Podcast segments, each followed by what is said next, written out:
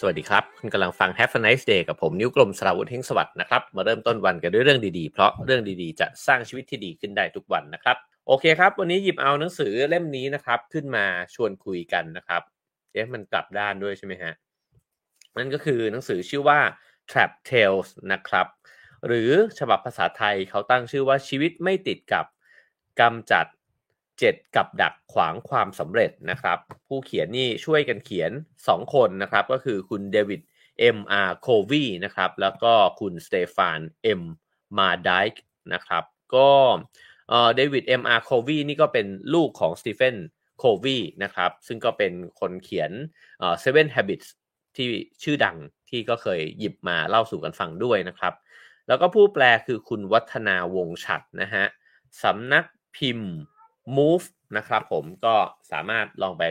ซื้อหามาอ่านกันดูได้นะครับ เป็นหนังสือที่เล่าเรื่องกระชับมากนะฮะวันนี้ผมจะหยิบมาเล่าตั้งใจว่าจะเล่าให้ครบทั้ง 7 กับดักเลยนะครับ แต่ว่าถ้าเกิดว่าใครอยากจะอ่านในรายละเอียด ก็สามารถไปซื้อหาหนังสือมาอ่านกันได้นะครับ เริ่มต้นแบบนี้ฮะว่าคำว่ากับดักนี้เนี่ยหนังสือเล่มนี้เนี่ยนิยามมันว่ายังไงนะครับ เขาบอกว่าคุณลักษณะ 4 ประการของกับดักเนี่ย ก็คือ 1. ยั่วยวนนะฮะมันคือมันยั่วยวนเราเนี่ยให้เราเข้าไปติดอยู่ในกับดักนั้นเนี่ยโดยไม่รู้ตัว 2 ก็คือหลอกลวงนะครับ คือมันหลอกให้เราเนี่ยอยู่กับความสุขระยะสั้น แล้วก็มีโอกาสที่จะนำไปสู่ความเจ็บปวดระยะยาวนะฮะสก็คือเกาะติดนะครับกับดักเนี่ยเหมือนกับทรายดูดที่มันดูดเราให้จมลงไปเรื่อยๆ หรือว่าดูดเราให้อยู่ตรงนั้นเนี่ย เพราะฉะนั้นเนี่ยเวลาที่คุณลงไปอยู่ในกับดักแล้วเนี่ยมันก็จะสะบัดหนีหลุดจากมันเนี่ยได้ยากนะครับ อันที่ 4 ก็คือมันจำกัดมันจะดักตัวเราไว้เนี่ยแล้วก็ทำให้ทางเลือกต่างๆ ในการที่เราจะขยับขยื่นตัวเองนะฮะไปสู่เป้าหมายในอนาคตเนี่ยเป็นไปได้ยากขึ้นนะครับ เดี๋ยวพอได้เห็นตัวอย่างก็จะเข้าใจนะครับว่าในชีวิตเราเนี่ยมีกับดักมากมายเต็มไปหมดเลย แล้วเราก็อาจจะติดมันเนี่ยอยู่หลายกับดักด้วยเหมือนกันนะครับ ทีนี้ ออในด้านกลับกันเมื่อกี้คือด้านที่กับดักเนี่ยมันฉุดรั้งเราไว้นะฮะด้านอีกด้านหนึ่งก็คือว่าความก้าวหน้านะฮะในนี้ก็บอกว่ามันมีอยู่ 4 ขั้นตอนด้วยกัน อันที่ 1 ก็คือความเจ็บปวดนะครับ ก็รับรู้ความจริงที่ร้ายกาจเนี่ยของกับดัก ขั้นที่ 2 ก็คือรับรู้นะฮะคือตระหนักได้ว่าคุณเนี่ยกำลังติดกับดักอยู่ อันแรกก็คือเจ็บปวดก่อนเหมือนกับรู้สึกก่อนนะฮะเกิดจากอะไรวะพอหันไปดูอ๋อฉันติดกับอยู่นะครับ แล้วก็อันที่ 3 ก็คือว่า พอตระหนักแล้วเนี่ยก็จะนำไปสู่ความสามารถนะฮะในการคิดกลยุทธ์ที่จะหลุดพ้นไปจากไอ้เจ้ากับดักนี้นะครับแล้วก็สุดท้ายก็คือความเจริญรุ่งเรืองนะฮะคือเมื่อคุณหลุดไปจากกับดักนี้แล้วเนี่ยคุณก็จะเป็นอิสระจากกับดักที่มันเคยดักเราไว้ได้นะครับโอเคครับมาเริ่มต้นนะฮะหนังสือเล่มนี้เนี่ยเขียนในลักษณะของคล้ายๆกับเรื่องแต่งด้วยนะฮะก็คือมีผู้ชายคนหนึ่งชื่อว่าอเล็กซ์เนี่ยแล้วก็มีผู้หญิง คนหนึ่งเนี่ยชื่อว่าวิกตอเรียนะฮะเขาก็คุยกัน เหมือนกับวิกตอเรียเนี่ยก็เป็นผู้ที่แนะนำอเล็กซ์เนี่ยจากการที่เธอเนี่ยได้ผ่านปัญหาต่างๆ ในชีวิตมานะครับ ในขณะที่อเล็กซ์เนี่ยก็กำลังเผชิญปัญหาอยู่ นี่ก็เป็นวิธีเขียนแบบหนึ่งนะฮะของหนังสือ how to แบบนี้ด้วยเช่นกันนะครับ คราวนี้มาดูนะฮะว่าวิกตอเรียเนี่ยอธิบายกับอเล็กซ์เนี่ยว่ายังไงนะครับเขาบอกว่าใจความสำคัญของกรอบโครงสร้างของกับดักเนี่ยก็คือความหวังนะฮะ สิ่งที่มันดักเราได้ก็เพราะว่ามันให้ความเชื่อนะครับว่ามนุษย์เนี่ยสามารถเปลี่ยนแปลงวิถีโคจรของพวกเขาเนี่ยได้ผ่านทางเลือกและก็แล้วก็เส้นทางนั้นนะฮะเพราะฉะนั้นเนี่ยไอ้เจ้าความหวังนี้เนี่ยก็คือสิ่งที่อาจจะล่อลวงเราเนี่ยให้ไปอยู่ในกับดักนั้นนะครับ ซึ่งกับดักเนี่ยมันก็เหมือนทรายดูดนะฮะมันยั่วยวนเราด้วยคำมั่นสัญญาว่าเราจะเจอวิธีการแก้ปัญหาเนี่ยได้อย่างรวดเร็ว แต่จริงๆแล้วเนี่ยมันอาจจะเป็นความสุขชั่วคราวนะครับ กับดักส่วนใหญ่เนี่ยทำให้เราเนี่ยเป็นโรคคิดสั้นนะฮะคิดว่าความสุขที่เราได้รับตอนนี้เนี่ยคุ้มค่ากับความเจ็บปวดที่เราต้องพบเจอในภายหลังนะฮะก็ลองสังเกตดูก็ได้นะครับว่าเรามีอะไรที่มันคล้ายๆ แบบนี้อยู่ในชีวิตหรือเปล่า คือจริงๆเนี่ยบางทีมันอาจจะไม่ได้มอบความสุขเนี่ยให้ในระยะสั้นเท่านั้น แต่ว่ามันเลื่อน การแก้ปัญหานี่ออกไปนะฮะเลื่อนความเจ็บปวดออกไป เพราะว่าถ้าเกิดเรารู้สึกว่าเรายังไม่อยากแก้ปัญหาตอนนี้มันก็สบายกว่า ในขณะที่การแก้ปัญหามันอาจจะนำไปสู่สิ่งที่ดีกว่าก็เป็นไปได้นะครับ มาเริ่มต้นที่กับดักแรกนะฮะเขาก็บอกว่ามันคือกับดักความสัมพันธ์นะครับ เดี๋ยวผมจะอ่านทั้ง 7 กับดักให้ฟังก่อนเลยนะฮะก็คือกับดักความสัมพันธ์ กับดักเรื่องเงินนะครับ กับดักโฟกัส กับดักการเปลี่ยนแปลง กับดักการเรียนรู้ กับดักอาชีพการงานนะครับ แล้วก็กับดักเป้าหมาย เดี๋ยวเรามาไล่เรียงกันไปนะครับ อย่างแรกนะฮะก็คือเอเรื่องของความสัมพันธ์นะครับเขาก็บอกว่าสิ่งที่มันทำให้ความสัมพันธ์เนี่ยมันติดติดขัดขัดเนี่ยมันคืออะไรบ้างนะฮะประเด็นแรกเลยก็คือเรื่องที่มาของการเลี้ยงดูเขาบอกเนี่ยเป็นสิ่งที่คนสองคนที่เวลาคบหากันนะครับ หรือว่าแต่งงานกันไปแล้วเนี่ยมักจะไม่ค่อยได้ สังเกตเห็นถึงเรื่องนี้ ซึ่งจริงๆเนี่ยทุกคนอาจจะรับทราบนะครับว่าเราสองคนมาจากคนละบ้านนะฮะแต่เวลาที่เราไปอยู่ด้วยกันแล้วเนี่ยเราไม่ค่อยได้ยืดหยุ่นกับสิ่งเหล่านี้นะครับในนี้ก็ยกตัวอย่างว่าอย่างเช่นอเล็กซ์เนี่ยก็ถูกเลี้ยงดูมาในบ้านที่ยืดหยุ่นมากๆนะครับแล้วก็มีระเบียบวินัยหรือว่าแบบแผนในการใช้ชีวิตเนี่ยน้อยมาก เพราะฉะนั้นเนี่ยเขาแทบไม่ต้องรับผิดชอบอะไรเนี่ยในบ้านเลย ในขณะที่คิมนะครับซึ่งก็เป็นภรรยาของอเล็กซ์เนี่ยก็ถูกเลี้ยงดูมาในบ้านที่พี่น้องเนี่ยต้องทำงานนะฮะตั้งแต่เด็กๆ พ่อแม่ก็ออกไปทำงานข้างนอกนะฮะเพราะฉะนั้นครอบครัวก็เลยเคร่งครัดมาก แล้วเธอก็ต้องตื่นนอนเป็นเวลาเข้านอนเป็นเวลานะครับ สิ่งเหล่านี้นำมาซึ่งการเลี้ยงลูกเนี่ยที่แตกต่างกันด้วยนะฮะแล้วมันก็สามารถที่จะสร้างปัญหาเนี่ยในความสัมพันธ์ได้ เพราะฉะนั้นข้อแรกเนี่ยที่เขาบอกว่ามันเป็นกับดักในเรื่องของความสัมพันธ์ก็คือว่าเวลาที่เรารู้จักใครสักคนเนี่ย เราไม่ค่อยได้สนใจนะครับว่าเราเติบโตมาในบ้านที่เลี้ยงมาแตกต่างกันจริง ๆ มันก็มีอะไรหลายๆอย่างเนี่ยที่แตกต่างกันอีกมากมายนะฮะในครอบครัวที่เราเติบโตขึ้นมานะครับ อันที่ 2 ก็คือทัศนทัศนคติของความเป็นฉัน แล้วก็ความเป็นเรานะฮะในนี้ก็เปรียบเทียบนะครับว่าการแข่งกีฬาเนี่ยกีฬาบางประเภทเนี่ยมันเป็นกีฬาเล่นคนเดียว ในขณะที่บางประเภทมันก็เป็นกีฬาเล่นเป็นทีมนะครับ เขาบอกว่าจำนวนมากเลยเนี่ยเวลาที่เรามาอยู่ด้วยกันแล้วเนี่ยสามีภรรยาเนี่ยไม่ค่อยได้คิดว่าเรากำลังร่วมเล่นกีฬาหรือว่าทำงานด้วยกันเนี่ยเป็นทีมอยู่นะครับ แต่ว่าเรายังคงใช้ทัศนคติของความเป็นชั้นเนี่ยมาตัดสินสิ่งต่างๆนะครับ แล้วก็มักจะบอกว่าฉันก็จะไม่ปรับเปลี่ยนสิ่งเหล่านี้แหละ ก็เพราะว่าฉันเป็นแบบนี้นะครับ มันทำให้เวลาที่มาอยู่ด้วยกัน 2 คนเนี่ย มันก็ไม่มีเป้าหมายร่วมกันนะครับ ตอนแรกๆก็อาจจะมาด้วยกันด้วยความรักนะฮะ แต่ว่าพออยู่ไปเรื่อยๆเนี่ย แล้วมันไม่ได้มีเป้าหมายที่จะขยับขยื่นตัวเองเนี่ยไปสู่สิ่งนั้นด้วยกันเนี่ย มันก็เหมือนกับค่อยๆ แตกแยกกันออกไปนะครับ อย่างที่3นะฮะ ไอสิ่งที่ทำให้ติดกับดักเนี่ยก็คือ ข้อแม้ที่แต่ละคนมักจะกำหนด แล้วก็บอกว่า ผมจะไม่เปลี่ยนแปลง ฉันจะไม่เปลี่ยนแปลงเนี่ย แต่ถ้าเกิดอยากจะเปลี่ยนแปลงเนี่ยคุณต้องเปลี่ยนแปลงก่อนสินะครับเขาบอกว่าจริง ๆ แล้วเนี่ยมนุษย์เราเนี่ยการเปลี่ยนแปลงรูปแบบของพฤติกรรมเนี่ยเป็นสิ่งที่ทำได้ยากมากนะฮะเคยมีงานวิจัยเนี่ยทำแล้วก็จำนวนมากเลยเนี่ยถึงขั้นตอบออกมาบอกว่า ถ้าจะต้องเปลี่ยนแปลงพฤติกรรมของตัวเองที่ติดอยู่เนี่ยฉันยอมตายดีกว่านะฮะแล้วก็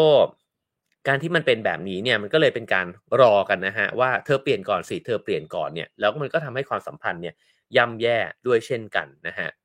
ในนี้ก็แนะนำว่าวิธีที่ดีสุดเนี่ยเราก็ควรจะเป็นฝ่ายที่เปลี่ยนแปลง แล้วเราจะได้เห็นความเปลี่ยนแปลงเนี่ยของคู่คู่รักหรือว่าคนที่สัมพันธ์กับเราเนี่ยด้วยเช่นกันนะครับ คราวนี้หนังสือเล่มนี้เนี่ยเขาก็จะมีแพทเทิร์นในการเขียนนะครับ โดยที่บอกปัญหาก่อน แล้วก็บอกว่าแนวทางที่จะไปสู่ความก้าวหน้าพัฒนาเนี่ยมันคืออะไรนะฮะเขาก็แนะนำบอกว่าจริง ๆ แล้วเนี่ยในเรื่องของความสัมพันธ์เนี่ยการโยนความผิดให้กับอีกคนหนึ่งเนี่ย ทั้งหมดเลยเนี่ยมันเป็นเรื่องที่ง่ายนะฮะและนั่นก็คือกับดัก เพราะว่ากับดักมันทำให้เราเนี่ยสบายใจ แล้วก็ทำในสิ่งที่มันง่ายที่สุดใช่ไหมฮะแต่จริง ๆแล้วเนี่ยอ๋อเราทุกคนเนี่ยเวลาที่มันทะเลาะกับใครสักคนเนี่ยตัวเราเองก็มักจะมีส่วนเนี่ยในความในปัญหานะฮะในเรื่องนั้นเนี่ยอยู่ด้วยนะครับฉะนั้นเนี่ยตัววิกตอเรียเขาก็บอกกับอเล็กซ์นะฮะบอกว่า ให้ตระหนักให้ได้ว่าเธอทั้งคู่เนี่ยไม่ได้มีใครผิดในเรื่องที่พวกเธอเนี่ยถูกเลี้ยงดูมาแตกต่างกันนะฮะแต่จำเป็นจะต้องเห็นก่อนว่าเราไม่เหมือนกันนะครับ ประเด็นหลักๆ 3 ประเด็นนะฮะที่คู่สามีภรรยาทุกคู่เนี่ยจำเป็นที่จะต้องมานั่งตกลงกันนะฮะหนังสือเล่มนี้บอกนะครับ อันที่ 1 ก็คือว่าเราเนี่ยจะบริหารจัดการการเงินของพวกเราเนี่ยได้ยังไง ถ้าไม่เคยคุยกันเรื่องนี้เนี่ย อาจจะจำเป็นจะต้องมานั่งคุยกันอย่างจริงจังนะครับ ว่าตกลงแล้วเนี่ยเรามองเห็นเรื่องของการใช้จ่ายของเราเรื่องของรายรับรายได้นะฮะยังไงบ้าง ถ้าเกิดคุยกันเรื่องนี้ได้ชัดๆเนี่ยมันก็อาจจะนำไปสู่วิธีการดำเนินชีวิตของชีวิตคู่นะครับ รวมถึงการใช้จ่ายในครอบครัว การส่งลูกไปโรงเรียน การซื้อเสื้อผ้าให้ลูกนะฮะจะอะไรต่างๆนานาเนี่ยได้อีกเยอะเลยนะครับ แต่บางทีเราไม่ได้ลงมานั่งคุยกันในเรื่องนี้อย่างจริงจังนะฮะ อันที่2ก็คือว่าถ้าเกิดว่ามีลูกนะครับ จะเลี้ยงดูลูกเนี่ยอย่างไร อันนี้ก็เป็นเรื่องที่น่าคิดแล้วก็พ่อแม่หลาย ๆ คนนี่คงเป็นโจทย์ใหญ่เหมือนกันนะครับ จะให้เข้าเรียนที่ไหนนะครับ ค่าเล่าเรียนเท่าไหร่ อยากให้อยู่ในกลุ่มเพื่อนแบบไหน หรือจะโฮมสคูลนะครับโฮมสคูลถึงอายุเท่าไหร่ อะไรต่างๆ นานานะครับ แล้วเราอยากให้ลูกเราเติบโตไปเป็นคนที่มีความคิดแบบไหน อยากให้เขาอ่านหนังสืออะไรนะครับ แต่งตัวแบบไหน สอนลูกยังไงมีคุณค่ายังไงเนี่ย ถ้าสามีภรรยาไม่เคยนั่งลงคุยกันในเรื่องเหล่านี้หนังสือเล่มนี้บอกว่ามันก็มีโอกาสที่จะเกิดปัญหาในความสัมพันธ์เกิดขึ้นนะครับ อย่างที่3นะครับก็คือ แล้วเราเนี่ยจะแบ่งหน้าที่การงานในบ้านและบริหารจัดการมันยังไง จริงๆ 3 เรื่องนี้เนี่ยมันดูเป็นเรื่องพื้นฐานมากๆ แต่ผมว่าพออ่านดูแล้วก็นึกเหมือนกันนะฮะว่าเออบางทีไม่ได้ลองมานั่งคุยกันเป็นกิจจลักษณะเหมือนกัน แล้วมันจะเบลอๆครับ ถ้ามันเบลอๆไปปุ๊บเนี่ยมันอาจจะมีบางคนทำในสิ่งที่ตัวเองไม่ได้อยากทำเช่น ฉันไม่ได้อยากทำงานบ้านเยอะขนาดนี้นะครับฉันก็อยากออกไปทำงานของฉันหรือมีเวลาทำงานของฉันบ้างนะครับ หรือฉันอาจจะอยากทำนู่นทำนี่เนี่ยในแบบที่ฉันเนี่ยไม่มีโอกาสได้ทำเลยนะครับฉะนั้นเนี่ยแต่ละคนจะมีบทบาทนะฮะในการแบ่งเบาภาระหน้าที่เนี่ยในบ้านยังไง แล้วแต่ละคนเนี่ยจะ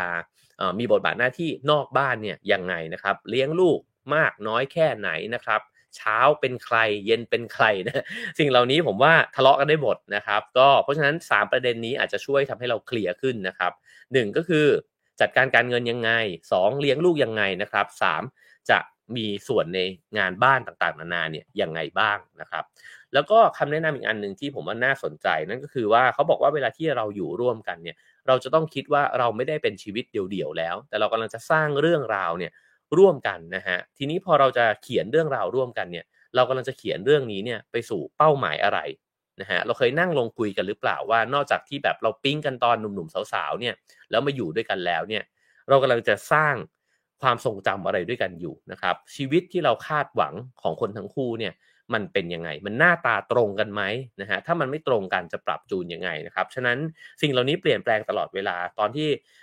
ผมอายุ 30 ผมอาจจะมีเป้าหมายในชีวิตแบบหนึ่งตอน 40 อาจจะมีแบบหนึ่ง50 อาจจะมีแบบหนึ่งนะครับความสนใจในชีวิตก็เปลี่ยนแปลงไปเรื่อยๆด้วยเหมือนกันนะฮะครั้งหนึ่งอาจจะสนใจงาน อีกช่วงหนึ่งบางคนอาจจะสนใจเรื่องลูกนะครับ อีกช่วงหนึ่งบางคนอาจจะเริ่มสนใจเรื่องจิตวิญญาณการแสวงหาความสงบภายในนะฮะมันตรงกันไหมระหว่าง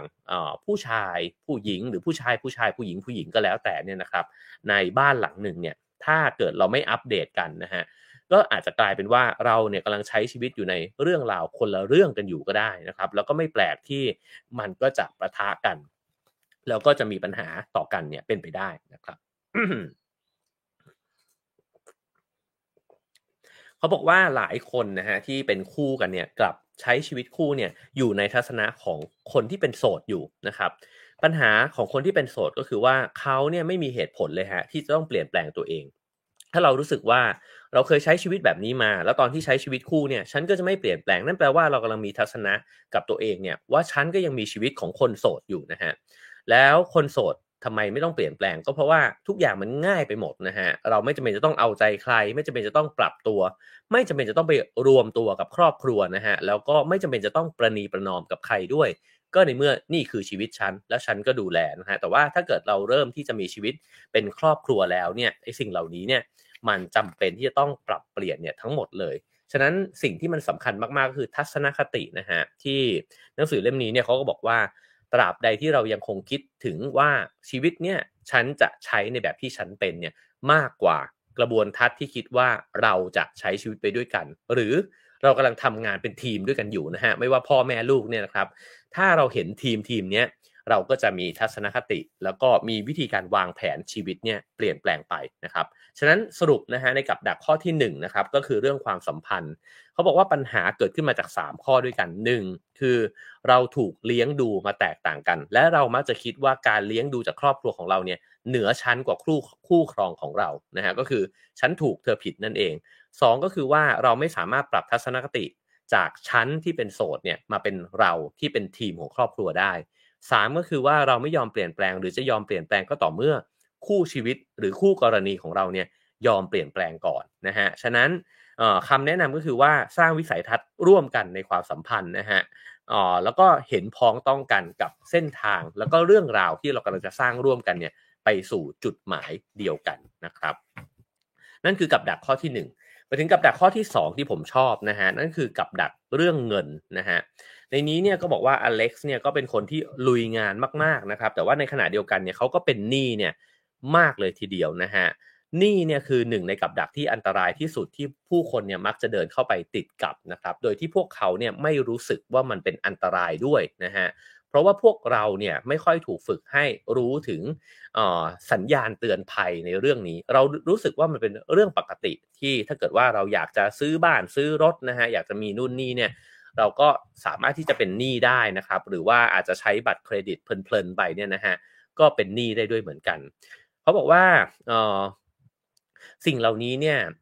ไอ้เจ้าหนี้สินเนี่ยนะครับในเรื่องเงินเนี่ยมันเป็นสิ่งที่ครบถ้วนมากๆเลยในคุณสมบัติของกับดัก นั่นก็คือเมื่อกี้ที่ผมบอกไปตอนต้น ยั่วยวน หลอกลวง เกาะติด แล้วก็จำกัดนะฮะ นี่เนี่ยเป็นตัวอย่างคลาสสิกของคุณสมบัติทั้ง 4 นี้เลยนะฮะ คือมันยั่วยวนเพราะมันง่ายนะฮะ มันหลอกลวงเรา ก็เพราะว่าเราไม่ค่อยได้คิดถึงมันตระหนักถึงมันอย่างแท้จริงนะฮะ แล้วมันก็จะเกาะติดต่อไป แล้วมันจะทำให้ข้อจำกัดในชีวิตเนี่ยมีเพิ่มมากขึ้นนะฮะ สิ่งที่เออเวลาที่เราเป็นหนี้เนี่ยฮะ มันก็เกิดขึ้นจากในนี้เขาใช้คำว่าสายตาสั้นทางการเงินนะฮะคือเราเนี่ยไปคิดว่าเรามีชีวิตอยู่แค่ในช่วงเวลานั้นเท่านั้น เราไม่ได้คิดถึงอนาคตที่มันยาวไกลออกไป เช่น ถ้าเราจะต้องผ่อนอะไรสัก 30 ปี 10 ปีนะครับอ๋ออนาคตจะเป็นยังไง รายได้ของเราจะเท่าเดิมไหมนะครับ แล้วก็ชีวิตของเราจะเปลี่ยนแปลงไปในแบบไหนบ้างเนี่ยเราอาจจะไม่คิดถึงอนาคตที่ยาวขนาดนั้นนะฮะแล้วก็อ๋อมันก็เกิดขึ้นจากการขาดระเบียบวินัยของตัวเราเอง แล้วก็ครอบครัวนะฮะที่ มองข้ามค่าใช้จ่ายที่ไม่จำเป็นที่จะทำให้เกิดหนี้นะฮะก็คือว่าเอาตังค์เนี่ยไปซื้อในสิ่งที่มันอาจจะเกินตัว หรือสิ่งที่มันไม่จำเป็นจะต้องซื้อเลยเนี่ย แต่ก็คิดว่ามันก็ไม่ได้ยากอะไร เพราะว่าเราติดหนี้ได้นะฮะข้อที่2นะฮะก็คือเราเนี่ยติดอยู่ในวงจรของการแข่งกันบริโภคนะฮะก็เมื่อมองไปข้างๆนะครับ ลูดไปตาม Facebook IG เนี่ยก็จะเห็นผู้คนใช้ข้าวของต่างๆ นานากินนู่นกินนี่นะฮะเราก็อยากจะบริโภคให้ทัดเทียมกับคนอื่นนะครับข้อที่ 3 ก็คือว่าพวกเขาเนี่ยหรือว่าพวกเราเนี่ยแหละนะฮะกำลังปฏิเสธว่าเรื่องเลวร้ายที่สุดมันจะไม่เกิดขึ้นกับเรานะฮะมันเกิดขึ้นกับคนอื่นเท่านั้นแหละ เช่นเฮ้ยเราทำงานมาจนถึงอายุ 40 กว่าแล้วเนี่ยเราอาจจะถูกไล่ออกจากงานก็ได้ หรือเทคโนโลยีมัน ก้าวหน้าขึ้นมากๆแล้วเนี่ยนะฮะวันหนึ่งเนี่ยเราอาจจะหมดความสำคัญในออฟฟิศเราก็ได้ สิ่งเหล่านี้เราอาจจะเคยได้ยินนะฮะเราอาจจะเคยรับรู้มาผ่านข่าวสารมากมายเลย แต่เราก็จะคิดเข้าข้างตัวเองครับว่ามันไม่เกิดขึ้นกับเราหรอกนะฮะอ๋อเราคงจะไม่ได้อยู่ในเรื่องเลวร้ายแบบนั้น แล้วเราก็เลยกล้าที่จะเป็นหนี้นะครับ ตรงนี้เนี่ย เขาก็ขยี้ต่อไปนะครับว่าไอ้เจ้าสายตาสั้นทางการเงินเนี่ยมันเกิดขึ้นจากอะไรนะฮะเขาบอกว่าดูเหมือนว่าผู้คนเนี่ยเต็มใจยอมทำเกือบทุกอย่างเพื่อให้ได้เงินมา ยกเว้นสิ่งสำคัญอย่างหนึ่งนั่นก็คือความอดกลั้น และมีวินัยในตัวเองเกี่ยวกับนิสัยการใช้จ่าย คือเราเนี่ยทำงานหนักได้นะครับ เพราะว่าเราคิดว่ามันแลกมาด้วยเงินที่เราจะได้รับมาแล้วก็มาเก็บไว้สะสมใช้จ่ายนะฮะแต่เรากลับ ไม่ค่อยยอมทำสิ่งที่ตรงกันข้ามนั่นคือว่าการใช้ให้น้อยลงนะฮะกลั้นใจว่าเอ้ยสิ่งนี้ไม่ต้องซื้อก็ได้นี่หว่า เราจ่ายเนี่ยง่ายกว่าในการแล้วก็ไปทำงานหนักเอาแลกกันนะฮะดื่มน้ำสักนิดนึงนะครับ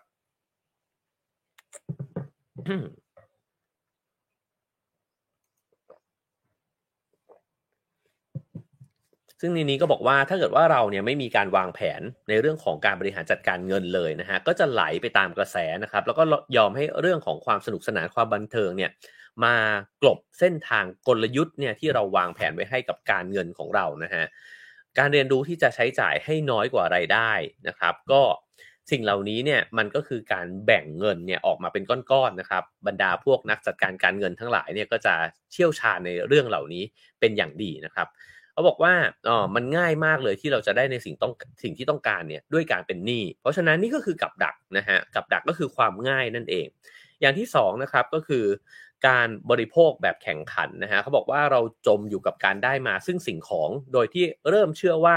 จุดประสงค์ของเงินเนี่ยเอ่อคือการมีเงินไว้เนี่ยเพื่อให้ได้มาในการซื้อสิ่งใหม่ๆเนี่ย ทั้งๆทที่สิ่งเหล่านั้นเนี่ยอาจจะไม่ได้จำเป็นมากมายอะไรนะครับ แล้วเราใช้เวลาส่วนใหญ่เนี่ยไปกับการพยายามในการไล่ตามให้ทัดเทียมคนอื่นนะฮะปัญหาของสิ่งของก็คือว่ามันเรียกร้องความสนใจจากเรา แต่เราต้องปกป้องไอ้เจ้าของเหล่านั้น แล้วก็ต้องซ่อมแซมสิ่งของเหล่านั้นเวลาที่มันพัง และต้องซื้อใหม่ เวลาที่มันล้าสมัยนะครับ สิ่งเหล่านี้เกิดขึ้นตลอดเวลาเขาบอกว่ามันเหมือนเป็น entropy เนี่ยนะฮะคือมันเคยใหม่เคยเป็นระเบียบนะครับ มันก็กลายเป็นเก่ากลายเป็นเละเทะเนี่ยไปเรื่อยๆ แล้วยิ่งเรามีสิ่งเหล่านี้มากเท่าไหร่เนี่ยมันก็จะยิ่งเห็นความเสื่อมเนี่ยมากขึ้นเท่านั้นนะฮะต้องตามล้างตามเช็ดแบบนี้ไปเรื่อยๆนะครับเขาเรียกมันว่าบ่อทรายบ่อทรายดูดแห่งหนี้สินนะครับคือยิ่งมีเยอะในสิ่งที่มันไม่จำเป็น มันก็เหมือนถูกทรายเนี่ย ดูดลงไปเรื่อยๆนะครับ ทีนี้มาถึงประเด็นที่บอกว่า ไอ้เจ้าเอ่อกรณีเลวร้ายที่สุดเนี่ยมันคงไม่จะไม่เกิดขึ้นกับฉันนะฮะเขาบอกว่าเราทุกคนคาดหวังครับว่าเราจะทำงานหนักทุ่มเทให้บริษัทนะฮะแล้วก็คาดหวังว่าเราจะได้เลื่อนตำแหน่งขึ้นเงินเดือนได้โบนัสนะฮะแต่สิ่งเหล่านี้เนี่ยมันก็วางอยู่บนเส้นลวดเหมือนกัน คือมันมีสิ่งที่อาจจะคาดไม่ถึงเนี่ยขึ้นมาด้วยนะครับ ระหว่างที่เราทำสิ่งเหล่านั้นอยู่เราก็คิดว่าเราจะมีเงินเนี่ยมาใช้จ่าย ในหนี้สินของเรามาผ่อนนู่นนี่นะฮะแต่จริง ๆแล้วเนี่ยเรื่องเลวร้ายมันพร้อมที่จะเกิดขึ้นเสมอนะครับ ก็ถ้ามันเกิดขึ้นจริง ๆ เนี่ย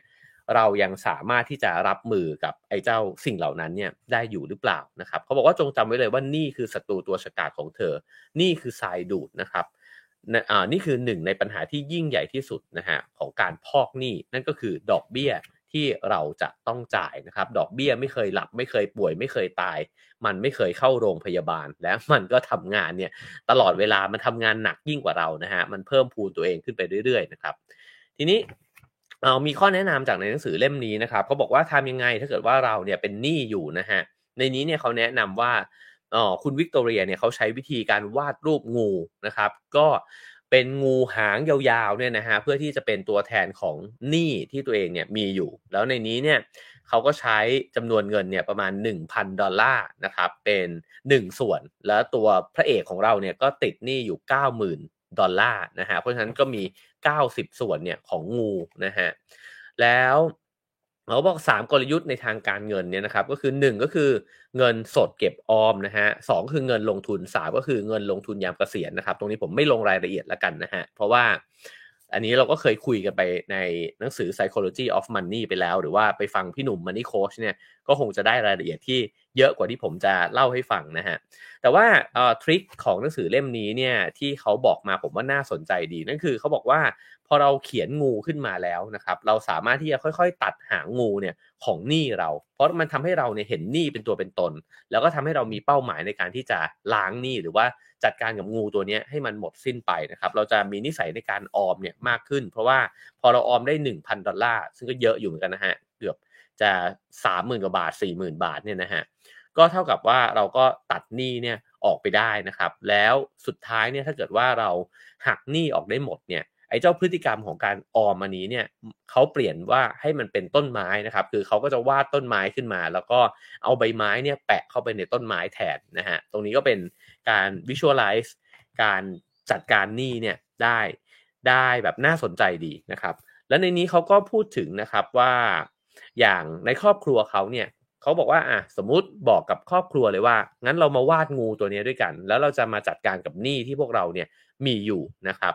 ลูกก็จะเริ่มรู้แล้วว่าอ๋อเรามาเที่ยวครั้งนี้เนี่ยจริง ๆ แล้วมันก็เป็นค่าใช้จ่ายเนาะแล้วเครื่องดื่มอาหารการกินที่พวกเรากำลังกินอยู่เนี่ยจริง ๆ มันก็ไปเพิ่มหนี้เนี่ยให้กับพ่อนะครับที่พามานะฮะซึ่งจริง ๆ แล้วเนี่ยเราอาจจะไม่จำเป็นจะต้องบริโภคสิ่งเหล่านี้เนี่ยที่มันมากมายขนาดนี้ก็ได้นะครับ ในนี้ก็ยกตัวอย่างว่า ลูกชายเนี่ยเขาก็หันไปถามพี่สาวนะครับว่าโอ้เรารู้จำนวนหนี้ของพ่อแล้วเนี่ย แล้วเครื่องดื่มที่พี่กินเนี่ยโอ้โหมันแพงเหมือนกันนะ และพี่กินมันทุกวันเลย ระหว่างที่เรามาเที่ยวทะเลด้วยกันนะครับเขาก็เลยกดเครื่องคิดเลขดูครับ แล้วก็บอกว่านี่ถ้าพี่เนี่ยออไม่ได้กินเครื่องดื่มอันนี้นะระหว่างที่เรามาเที่ยวกันเนี่ย มันจะช่วยพ่อเนี่ยประหยัดเงินไปได้จำนวนหนึ่งเลยนะฮะแล้วเขาก็บอกว่าเนี่ยถ้าเราลองประหยัดสิ่งเหล่านี้ดูนะครับ ก็ ไอ้เจ้ากระดาษงูเนี่ยนะฮะมันอาจจะถูกตัดออกไปได้เนี่ยถึงครึ่งส่วนด้วยกันก็คือประหยัดไป 500 ดอลลาร์เนี่ยนะฮะก็ผมว่าเป็นเรื่องเล่าที่มันเห็นภาพดีนะครับ ก็จริงๆ สิ่งที่รู้สึกชอบตรงนี้ก็คือ เวลาที่ใครสักคนในครอบครัวเนี่ยแบกรับหนี้ไว้คนเดียวเนี่ยอ๋อคนในครอบครัวคนอื่นอาจจะไม่เข้าใจนะครับ แล้วก็อาจจะคิดว่า เอ๊ะฉันก็ยังกินดื่มนะครับ ใช้ของต่างๆนานาเนี่ยได้แบบที่ฉันอยากใช้ แต่ถ้าเกิดว่าเรารับรู้ร่วมกันว่า เราก็กำลังเผชิญกับไอ้เจ้าสิ่งนี้อยู่ด้วยกันนะครับ ก็อาจจะนำมาซึ่งการปรับเปลี่ยนพฤติกรรมเนี่ยในการใช้จ่ายของตัวเองเนี่ยได้ด้วยเหมือนกันนะครับ เพราะฉะนั้นกับดักข้อที่2นะฮะก็คือกับดักเรื่องหนี้นั่นเองนะฮะแล้วก็ถ้าจะทบทวนกันนะครับ อันที่ 1 ก็คือปัญหาเกิดขึ้นจากเราสายตาสั้นเรื่องการเงินนะฮะเราคิดถึงเฉพาะ ปัจจุบันเท่านั้นไม่ได้คิดถึงอนาคตที่มันไม่แน่นอน 2 เราตกเป็นเหยื่อของการบริโภคแบบแข่งขันนะครับว่าเราจะต้องอมีข้าวของต่างๆนานาเนี่ยให้ทัดเทียมคนอื่นนะครับสก็คือเรามักปฏิเสธว่ากรณีเลวร้ายที่สุดเนี่ยมันจะไม่เกิดขึ้นกับชีวิตเรานะฮะเพราะฉะนั้นแนวทางที่สามารถที่จะทำได้ นั่นก็คือการที่ กางหนี้ออกเนี่ยแหละนะฮะแล้วก็พยายามที่จะจัดการกับมันเนี่ยในรูปแบบใดรูปแบบหนึ่ง แล้วก็ปรับเปลี่ยนพฤติกรรมการใช้ชีวิตของตัวเองนะครับกับดักข้อที่ 3 ก็จะเป็นกับดักที่ผมกระโดดข้ามไปอย่างรวดเร็วเช่นกันเพราะว่าผมพูดถึงเรื่องนี้เนี่ยมาหลายครั้งใน Have a nice day นะครับนั่นก็คือกับดักของการโฟกัสนะฮะออซึ่งแน่นอนว่าการโฟกัสเนี่ยมันก็เกิดขึ้นจากการที่เราไม่ให้ความสำคัญกับสิ่งที่ควรจะใช้เวลากับมันนะครับ แล้วก็ ไปใช้เวลากับเรื่องที่มันจะทำให้เวลาของเราเนี่ยกระจัดกระจายออกไปนะครับ เรื่องการบริหารจัดการเวลานี่ก็พูดมาบ่อยครั้งแล้วใน Have a nice day นะครับ เพราะฉะนั้นกระโดดไปในเนื้อหาที่น่าสนใจมากขึ้นแล้วกันนะครับ เป็นแค่บทสรุปเลยนะฮะกับดักในเรื่องของการโฟกัสเนี่ยหนึ่งก็คือว่าเรามีข้อมูลมากมายเกินไป เราไม่ได้กันกรองพลังเวลาและความสนใจของเราเนี่ยไปโฟกัสกับสิ่งที่ควรสนใจนะฮะสก็คือเรื่องของ การใช้โซเชียลมีเดียนั่นเองนะครับ ก็ทำให้เวลาหายไปแล้วก็มีเรื่องรกสมองเนี่ยมากขึ้นนะฮะสามก็คือเราขาดความอดทน แล้วก็คาดหวังว่าทุกอย่างเนี่ยจะเกิดขึ้นในกรอบเวลาที่มันรวดเร็ว และทันทีทันใดนะฮะฉะนั้นเนี่ยพอเวลาที่มันไม่เกิดขึ้นในทันทีเนี่ยเราก็จะหลุดโฟกัสไปนะครับ ซึ่งคำแนะนำนะฮะก็คือว่าเมื่อเราตระหนักว่าเราไม่สามารถทำทั้งหมดได้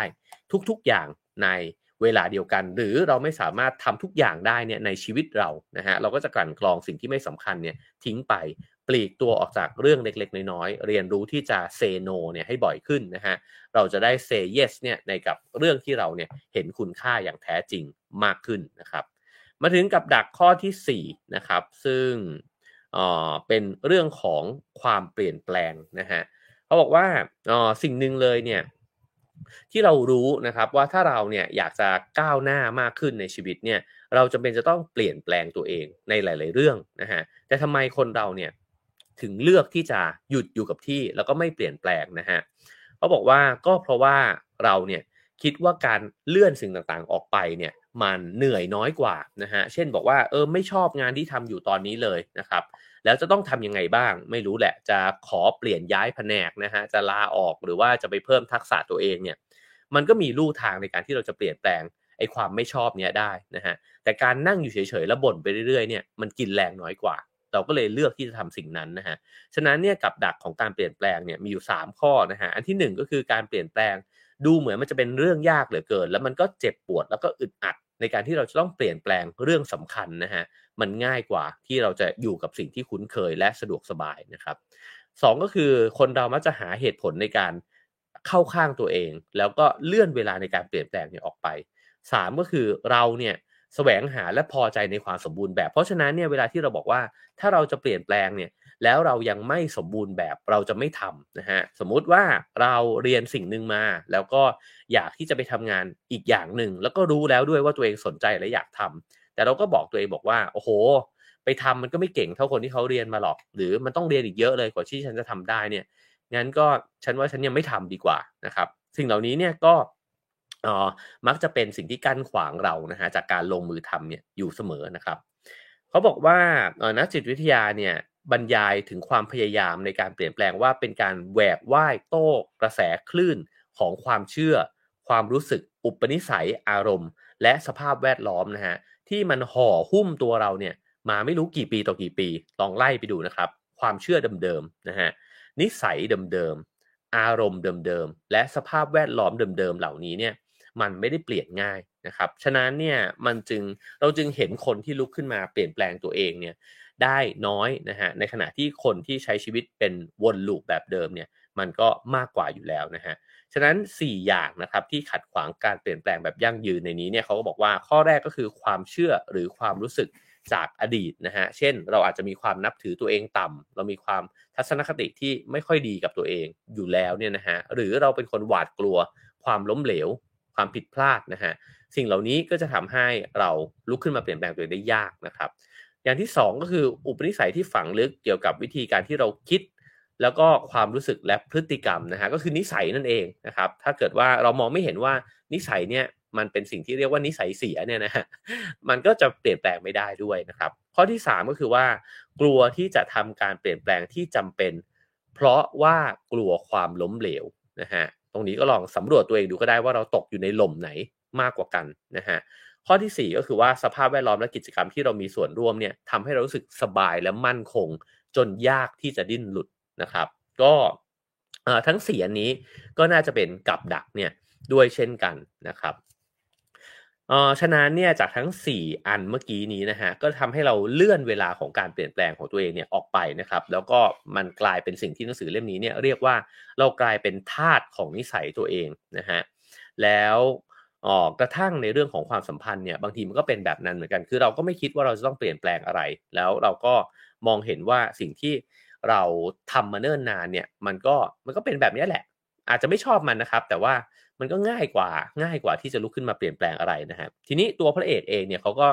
มีการสร้างความเปลี่ยนแปลงขึ้นมานะครับ แล้วนี่ก็คือสิ่งที่เขาบอกกันเนี่ยแหละครับว่าไม่เห็นโลงศพ ไม่หลั่งน้ำตาใช่ไหมฮะอะไรที่ทำให้เขาเปลี่ยนแปลงหนึ่งก็คือว่ารายได้ของเขาเนี่ยลดลงอย่างหวบห้าบนะฮะเพราะฉะนั้นมันต้องเปลี่ยนแล้ว แล้วก็ 2 ก็คือภรรยาเขาเนี่ยบอกเลิกกับเขาว่าง่ายๆนะฮะฉะนั้นเนี่ยพอมันเป็นแบบนี้ก็คือหายนะแล้วนะฮะแล้วเขาบอกว่ามนุษย์เราเนี่ยจำนวนมากเนี่ยมักจะเป็นแบบนี้ครับ คือเราจะลุกขึ้นมาเปลี่ยนแปลงตัวเองเนี่ยในวันที่มันก่อเกิดหายนะเกิดขึ้นแล้วนะฮะแต่ก่อนที่มันจะไปถึงตรงนั้นเนี่ยเรากลับเลื่อนเวลาออกไป แล้วตรงนี้เป็นเรื่องที่น่าคิดนะครับ เวลาที่ในใจเราเนี่ยมันเริ่มมีอะไรกลุ่นๆขึ้นมานะครับ ว่าเอ๊ะ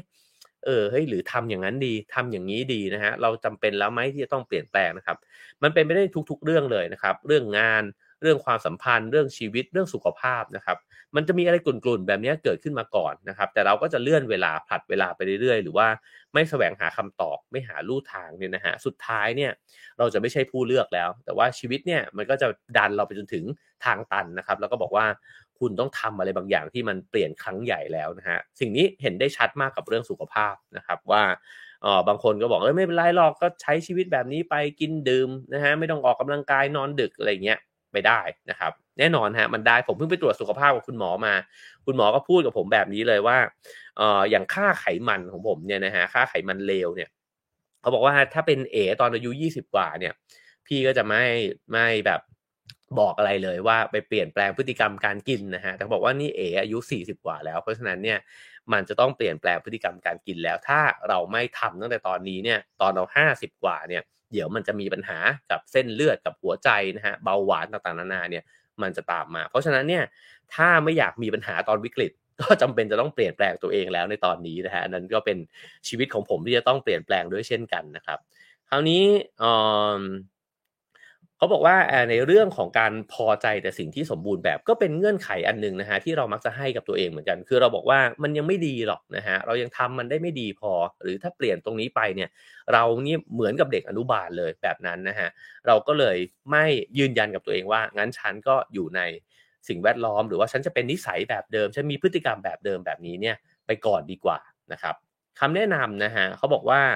ให้ลองฟังนะครับไอ้เจ้าเสียงที่มันอยู่ในใจตัวเองเนี่ยบ่อย ๆ เพราะมันจะเป็นคนที่คอยเหมือนมันจะคันๆขึ้นมาก่อนนะว่าเฮ้ยตรงนี้มันไม่ใช่แล้วว่ะนะฮะมันอาจจะต้องเอ่อเรียนรู้อะไรใหม่ ๆนะครับ แล้วไอ้เจ้ามโนธรรมสำนึกอันนี้เนี่ยเขาเปรียบเทียบว่ามันเป็น GPS ภายในตัวเราเอง มันช่วยให้เรารู้ว่าเราเนี่ยไม่ควรอยู่ที่ไหน เราควรจะมุ่งหน้าไปทางไหนนะครับ แล้วก็เราควรจะหาวิธีอะไรที่จะไปถึงสิ่งนั้น มันเตือนให้เราเห็นถึงอุปสรรคที่เราอาจจะยังมองยังไม่เกิดขึ้นตอนนี้แต่ว่าไอ้เจ้าสิ่งนี้มันจะบอกกับเรานะฮะคือจริง ๆ แล้วเนี่ยมันมีสติปัญญาอยู่ภายในตัวเราแหละ ที่จะรับรู้สิ่งเหล่านี้ เช่น ปัญหาความสัมพันธ์ถ้ามันเริ่มทะเลาะกันบ่อยๆนะฮะแล้วมันไม่ลองมาแก้ไขจัดการเนี่ย เราก็รู้อยู่แก่ใจครับว่า ถ้าเป็นอย่างนี้ไปเรื่อยๆ เนี่ย อีกสัก 5 ปีนี่ไม่รู้เหมือนกันว่ามันจะเป็นยังไงนะครับ ปัญหาเรื่องการงานเราอาจจะเริ่มเห็นแล้วว่าเฮ้ยหรือว่าลูกค้าเริ่มลดน้อยลงนะฮะเเราเริ่มรู้สึกว่าคุยงานกับคนอื่นแล้ว มันตกยุคตกสมัยไปอะไรแบบนี้นะครับ ผมว่าสิ่งเหล่านี้จริง ๆ เรารู้อยู่แก่ใจ แต่อย่างที่บอกนะฮะว่ากับดักต่างๆ มันก็อาจจะมาเป็นข้ออ้างให้กับเรา แล้วก็พยายามที่จะผลัดวันประกันพรุ่งเนี่ยไป แล้วก็ไม่แก้ไขในสิ่งที่คิดว่าควรจะต้องทำนะฮะคราวนี้ เขาบอกว่าความเชื่อหรือมโนธรรมที่ที่พูดเนี่ยนะฮะเรื่องไอ้เจ้ากลุ่นกลุ่นขึ้นมาผิดชอบชั่วดีเนี่ยเขาบอกว่าเธอจะต้องอาศัยความศรัทธาอย่างมากนะฮะเพราะว่าคุณเนี่ยกำลังจะเปลี่ยนแปลงในชีวิตก่อนที่คุณจะได้เห็นมัน คือเวลาที่เราจะเริ่มต้นเปลี่ยนแปลงเนี่ย เรามองไม่เห็นอนาคตเลยครับ ไม่งั้นทุกคนก็เปลี่ยนแปลงกันหมดแล้วถูกไหมฮะเราแต่ว่ามันก็จะเสียวๆแบบนั้นเนี่ยแหละนะครับ แต่เขาบอกว่าถ้าเราเชื่อนะฮะว่าเออสิ่งเนี้ยมันเป็นสิ่งที่ข้างในเนี่ยมันบอกกับเราว่า มันเป็นทางที่ควรไป เราก็จะมีเวลาในการทำสิ่งเหล่านั้นนะครับ แล้วก็เป็นเราจะคุมบางเหียนเนี่ยแล้วก็มีอิทธิพลต่อสิ่งนั้นนะฮะ เช่นงาน เช่นความสัมพันธ์ แทนที่จะให้สิ่งเหล่านั้นเนี่ยมามีอิทธิพลกับเรานะครับ ฉะนั้นข้อสรุปนะฮะ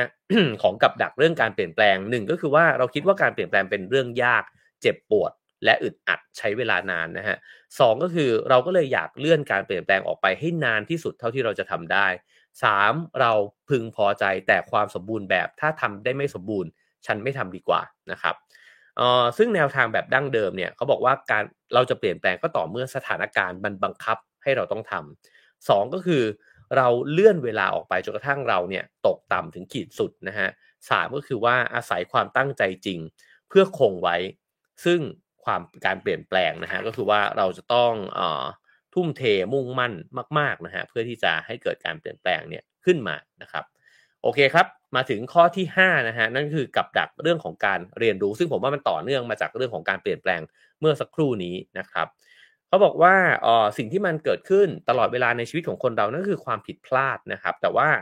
สิ่งที่มันเป็นกับดักของความผิดพลาดเนี่ยก็คือเรามักจะปิดกั้นปิดบังความผิดพลาดเนี้ย ไม่ให้คนอื่นรู้ แล้วก็รวมถึงปิดบังมันจากตัวเองด้วยนะฮะคือเราไม่ยอมรับความผิดพลาดที่มันเกิดขึ้นกับชีวิตเรานะฮะซึ่งไอ้เจ้าความพยายามในการปิดบังสิ่งเหล่านี้เนี่ยมันอาศัยทรัพยากรจำนวนมาก เรี่ยวแรงสมองนะฮะแล้วก็เวลาเนี่ยไปใช้ในเรื่องของการปฏิเสธในเรื่องของความผิดพลาดของตัวเองนะฮะหนังสือเล่มนี้ก็บอกว่า เวลาที่เราปิดบังความผิดของตัวเองเนี่ย เราจะโยนความผิดของเราเนี่ยไปให้คนอื่นนะฮะ เช่นถ้ามันเกิดขึ้นในออฟฟิศเนี่ย เราก็อาจจะโยนไปให้เพื่อนร่วมงาน โยนไปให้หัวหน้า โยนไปให้ลูกน้องนะฮะ ไม่ว่าใครก็แล้วแต่เนี่ย ฉันไม่ผิด แต่ว่าคนอื่นๆเนี่ยแหละที่มันสร้างความผิดพลาดเนี่ยให้มันเกิดขึ้นนะครับ หรือถ้ากว้างไปกว่านั้น เราอาจจะโยนไปให้เรื่องของการศึกษานะครับ เรื่องของศาสนา ความเชื่อ การเมืองนะฮะ ธุรกิจ สังคม เศรษฐกิจนะครับ เป็นไปได้มากมาย ซึ่งสำหรับตัวผมเองผมคิดว่าไม่ผิดนะฮะ เพราะว่าจริงๆแล้วเนี่ยปัญหาในชีวิตของคนคนหนึ่งเนี่ยมันไม่ได้เกิดขึ้นจากตัวเขาเพียวๆเท่านั้น บางช่วงเวลามันก็ปฏิเสธไม่ได้เหมือนกันว่ามันก็เกิดขึ้นจากสังคมการเมืองเศรษฐกิจ แล้วก็บางอย่างที่มันห่อหุ้มสังคมเราไว้ด้วยเหมือนกันนะฮะแต่ว่าผมว่าประเด็นสำคัญตรงนี้มันเกิดมันอาจจะอยู่ตรงที่ว่า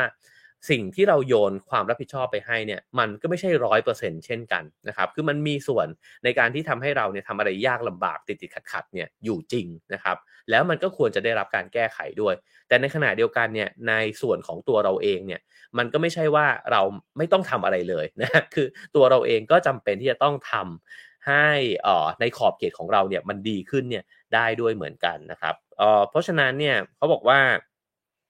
ถ้าเราสามารถโยกย้ายความผิดของเราไปให้ผู้อื่นได้สำเร็จเนี่ยนะฮะเราจะยังคนเป็นคนที่ปลอดความผิดต่อไปได้ สิ่งนั้นคืออะไรก็คือ เราไม่จำเป็นจะต้องแก้ไขอะไรตัวเราเองเลยครับ เพราะว่ากูไม่ผิดอะไรเลยนี่หว่านะฮะสิ่งอื่นๆมันผิดหมดเลยนะครับและเหตุการณ์นี้มัน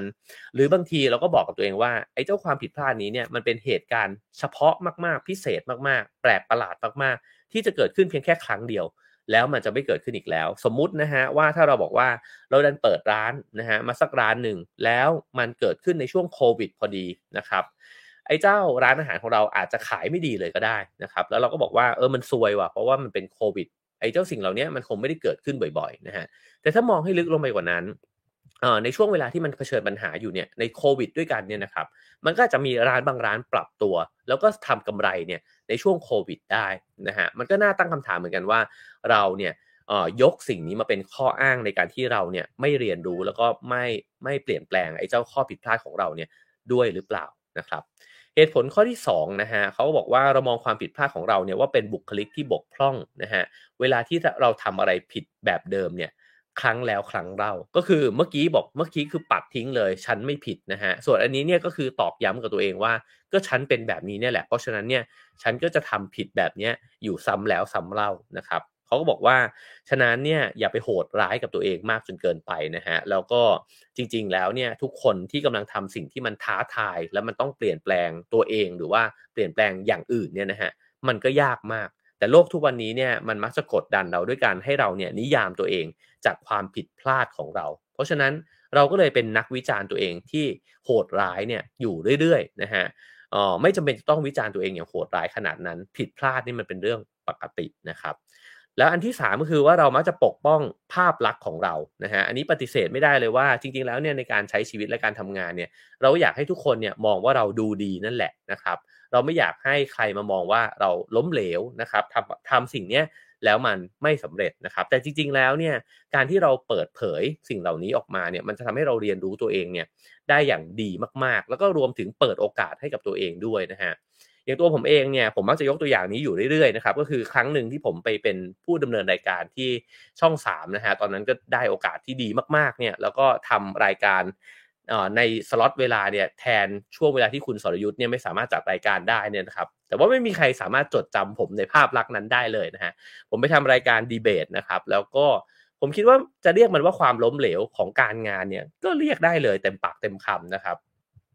แล้วเราก็รู้สึกว่าเราเปิดเผยมาก ๆ ที่เราจะบอกว่าเราทำสิ่งนั้นเนี่ยไม่ได้หรือว่าทำมันได้ไม่ดีนะครับ แล้วผมก็บอกกับพี่โปรดิวเซอร์เนี่ยบอกว่าพี่ครับผมคิดว่าผมไม่น่าจะเหมาะกับ ตำแหน่งนี้นะฮะในการจัดรายการที่มี 2 ฝ่าย แล้วเราก็ต้องอยู่ตรงกลางนะฮะก็คล้ายๆ กับคุณหนุ่มกัญชัยทุกวันนี้เนี่ยนะฮะเรารู้สึกว่าเราไม่ถนัดเลยกับการทำสิ่งนี้นะครับ ก็เลยทำให้เรียนรู้ตัวเองนะฮะว่าเออเราไม่ถนัดกับสิ่งนี้แต่เราถนัดกับการที่ได้นั่งคุยกับใครยาวๆนะครับ แล้วก็สัมภาษณ์เขาเนี่ยในเรื่องที่เราสนใจในเรื่องที่เราอยากรู้จริง ๆ มันก็ทำให้เราอยากจะพัฒนาตัวเองเนี่ย ไปในหน้าที่การงานที่เราคิดว่าเราสนใจและถนัดมากกว่า ส่วนเรื่องที่มันล้มเหลวมันเปิดเผยในด้านที่เราไม่ถนัดหรือด้านที่เราไม่ควรทำเนี่ยไปด้วยซ้ำนะครับ เพราะฉะนั้นเนี่ยหนังสือเล่มนี้เขาบอกว่าการไปที่เราพยายามไปปกป้องภาพลักษณ์ของเราเอาไว้เนี่ยอาจจะทำให้เราไม่ได้เรียนรู้สิ่งสำคัญมากๆเนี่ยของอชีวิตของเราเนี่ยก็ได้นะครับ เพราะฉะนั้นในเรื่องนี้นะฮะเขาบอกว่า มันก็เป็นเรื่องที่เรารู้กันดีนะครับ ว่าความล้มเหลวเนี่ยมันก็เป็นส่วนหนึ่งของเส้นทางที่เรากำลังเดินอยู่นะฮะแต่หนังสือเล่มนี้เขาบอกว่ามันยิ่งไปกว่านั้นอีกก็คือ ไม่จำเป็นจะต้องมองว่าความผิดพลาดเนี่ยเป็นความล้มเหลวเลย เพราะความผิดพลาดเนี่ยเป็นแค่ส่วนหนึ่งของกระบวนการนะฮะการทำผิดพลาดไม่ได้ทำให้ใครสักคนหนึ่งล้มเหลว โอ้ผมชอบคำนี้นะฮะการทำผิดพลาดไม่ได้ทำให้เราเนี่ยล้มเหลวเลยนะครับอ่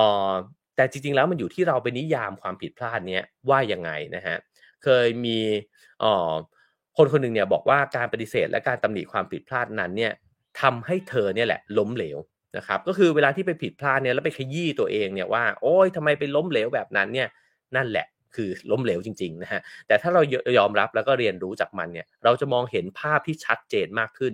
จากเรื่องที่เราเคยปิดบัง เพราะอยากรักษาภาพลักษณ์ของตัวเองไว้ แล้วเราจะเห็นตัวเองชัดขึ้นด้วยซ้ำอาจจะไปทำในสิ่งที่ทำได้ดีเนี่ยได้ดีขึ้นนะครับแล้วก็ไปอุดรูโวที่ตัวเองเนี่ยทำได้ไม่ดีได้นะฮะ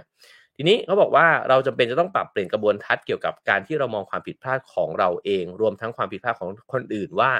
เรามองมันอย่างไรนะฮะเรามักจะตัดสินตัวเองจากเจตนาของเรา จากสิ่งที่เราตั้งใจทำตรงนี้ดีนะครับ คือเวลาที่เราตัดสินตัวเองเนี่ยเราโหดมากนะฮะ เพราะว่าถ้าเราตั้งใจจะทำสิ่งนี้ แล้วมันไม่ได้อย่างใจปุ๊บเนี่ยเรารู้สึกเลยว่าเราล้มเหลวแล้ว ในขณะที่เรามักจะตัดสินคนอื่นเนี่ยจากพฤติกรรมของเขานะฮะเพราะเราเนี่ยเห็นเฉพาะสิ่งที่เขาทำเราไม่รู้เจตนาของเขาเลยฮะคือเวลาพฤติกรรมของคนคนหนึ่งเนี่ยทำมันออกมาแล้วไม่ดี เราก็ไม่รู้ background ทั้งหมดเลยฮะว่าเขามีเงื่อนไขอะไรในชีวิตบ้างนะครับ ตอนนี้แม่ป่วยตอนนี้เขาเป็นทุกข์ใจอะไรอยู่เนี่ย เราไม่สนใจเราตัดสินเขาไปเรียบร้อยแล้ว จากพฤติกรรมของเขา ตรงกันข้ามฮะถ้าเขาทำได้ดี เราก็ไม่สนใจเหมือนกันว่าแบ็กกราวด์เขาคืออะไรนะฮะก็คนคนนี้มันทำได้ดีทำไมฉันทำไม่ได้นะครับ เพราะฉะนั้นเรื่องนี้เป็นเรื่องที่น่าคิดนะฮะเรามักจะตัดสินตัวเองจากความตั้งใจของเรา และตัดสินคนอื่นจากพฤติกรรมของเขานะฮะฉะนั้นเนี่ยเราควรจะเห็นอะไรที่มันรอบด้านกับตัวเองเนี่ยมากขึ้นด้วยนะครับ คราวนี้บอกว่าอีกเรื่องหนึ่งนะฮะที่จะเป็นสิ่งที่จะมาอุดรูโหวของไอ้เจ้ากับดักนี้เนี่ยได้นะฮะก็คือกับดักของการเรียนรู้เนี่ยนั่นก็คือการที่เราสร้างเรื่องเล่าเนี่ยบอกกับตัวเราเอง จริง ๆ มีหนังสือเรื่อง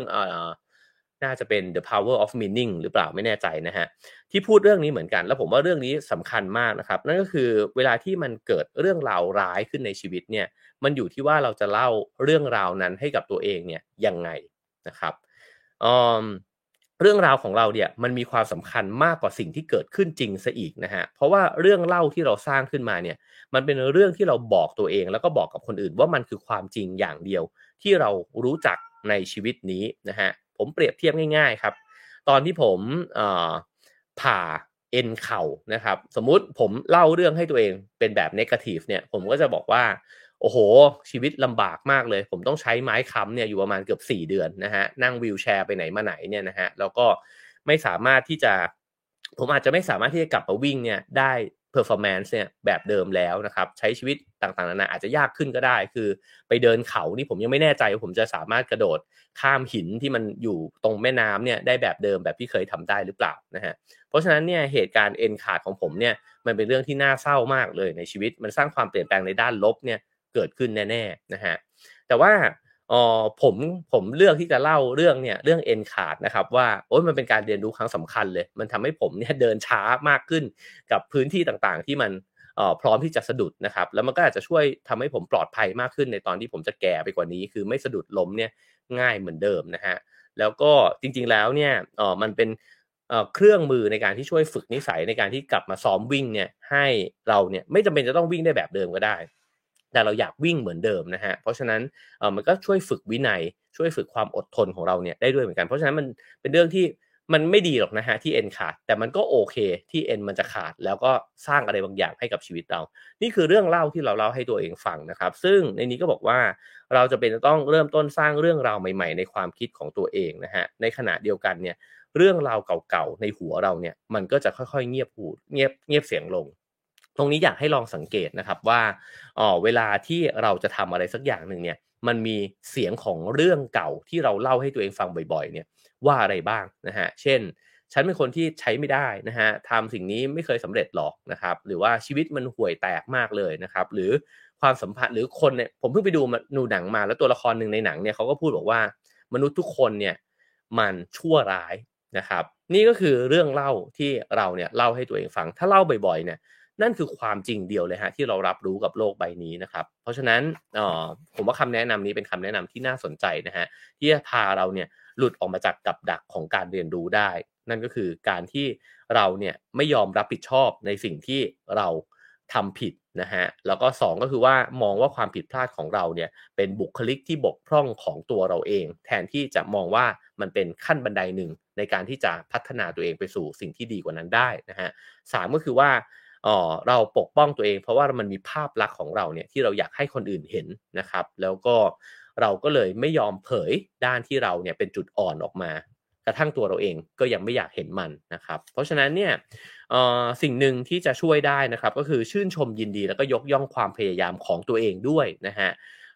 เห็นความสำคัญในกระบวนการมากกว่าที่จะมุ่งเน้นไปที่ผลลัพธ์ปลายทางแค่อย่างเดียว แล้วก็เห็นว่าความผิดพลาดเป็นบทเรียน แล้วก็เราสามารถเรียนรู้จากทั้งหมดนั้นเนี่ยได้นะครับผม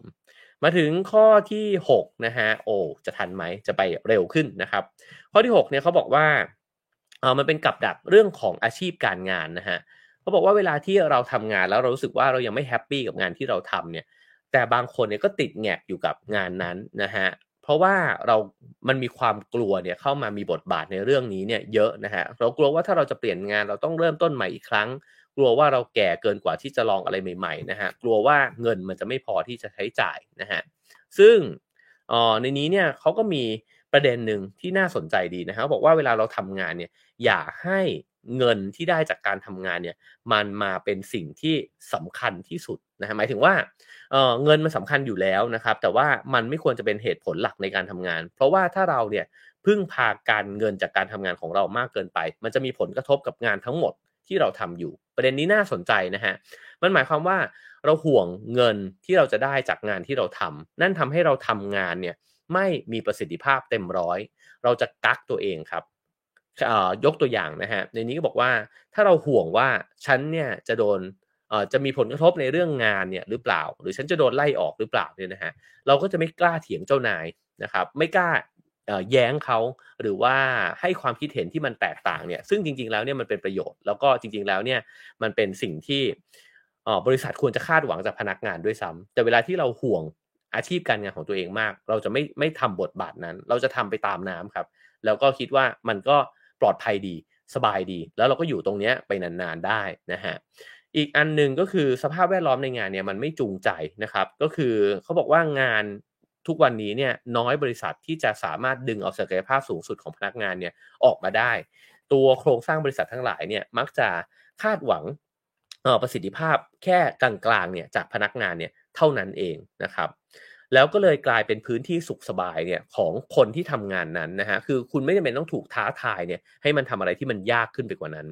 แต่สิ่งนั้นก็มีผลด้านกลับ นั่นก็คืออความรู้สึกของผู้คนนะฮะว่าฉันเนี่ยอยู่ที่เนี่ยมันไม่ค่อยฟินอะมันไม่ได้ใช้ศักยภาพของตัวเองเนี่ยสูงสุดแบบที่ฉันเนี่ยคิดว่าฉันทำได้มากกว่านี้นี่หว่า แต่ที่ทำงานเอาจากฉันแค่นี้เองเหรอนะครับ เพราะฉะนั้นเนี่ยเขาบอกว่าพอมันเป็นแบบนี้นะฮะมันก็เลยอ๋อมีข้อเสนอว่ามี 4 มิติในอาชีพการงานที่จะประสบความสำเร็จนะฮะหก็คือมิติด้านการเงิน 2 มิติด้านความคิด 3มิติด้านความหลงไหลหรือ passion เนี่ยนะฮะสก็คือมิติของเป้าหมายนะครับถ้าเกิดว่ามันเอียงไปด้านใดด้านหนึ่งมากเกินไป มันอาจจะไปพร่องในอีกด้าน เช่น คุณอาจจะได้เงินดีมาก แต่ว่ามันไม่ตอบสนองหัวใจของเราเลยเนี่ยนะครับ ก็อาจจะถึงเวลาที่จะต้องพิจารณาสำหรับผมผมคิดว่ามันอาจจะไม่ใช่การลาออกเสมอไป แต่ว่ามันอาจจะเป็นการจัดสรรเวลาเนี่ยแล้วก็เอาเวลาไปทำในสิ่งที่มันอาจจะฟินมากขึ้น มันอาจจะทำในสิ่งที่เรามี passion กับมันเนี่ยมากกว่างานที่เราทำอยู่ ก็อาจจะเป็นลู่ทางหนึ่งนะครับ แล้วก็เขาบอกว่าให้ลองถามคำถามตัวเอง 4 ข้อนี้ในทุกๆ ไตรมาสหนึ่งฉันได้รับค่าตอบแทนที่ดีหรือเปล่านะฮะสองแนวคิดของฉันเนี่ยมีคุณค่าที่ถูกนำไปใช้อย่างสร้างสรรค์ ในองค์กรนี้หรือเปล่านะฮะสามฉันมีความหลงใหลมี passion ในงานนี้เนี่ยไหมนะฮะและก็สี่ ฉันมีเป้าหมายหรือมีส่วนช่วยเนี่ยใน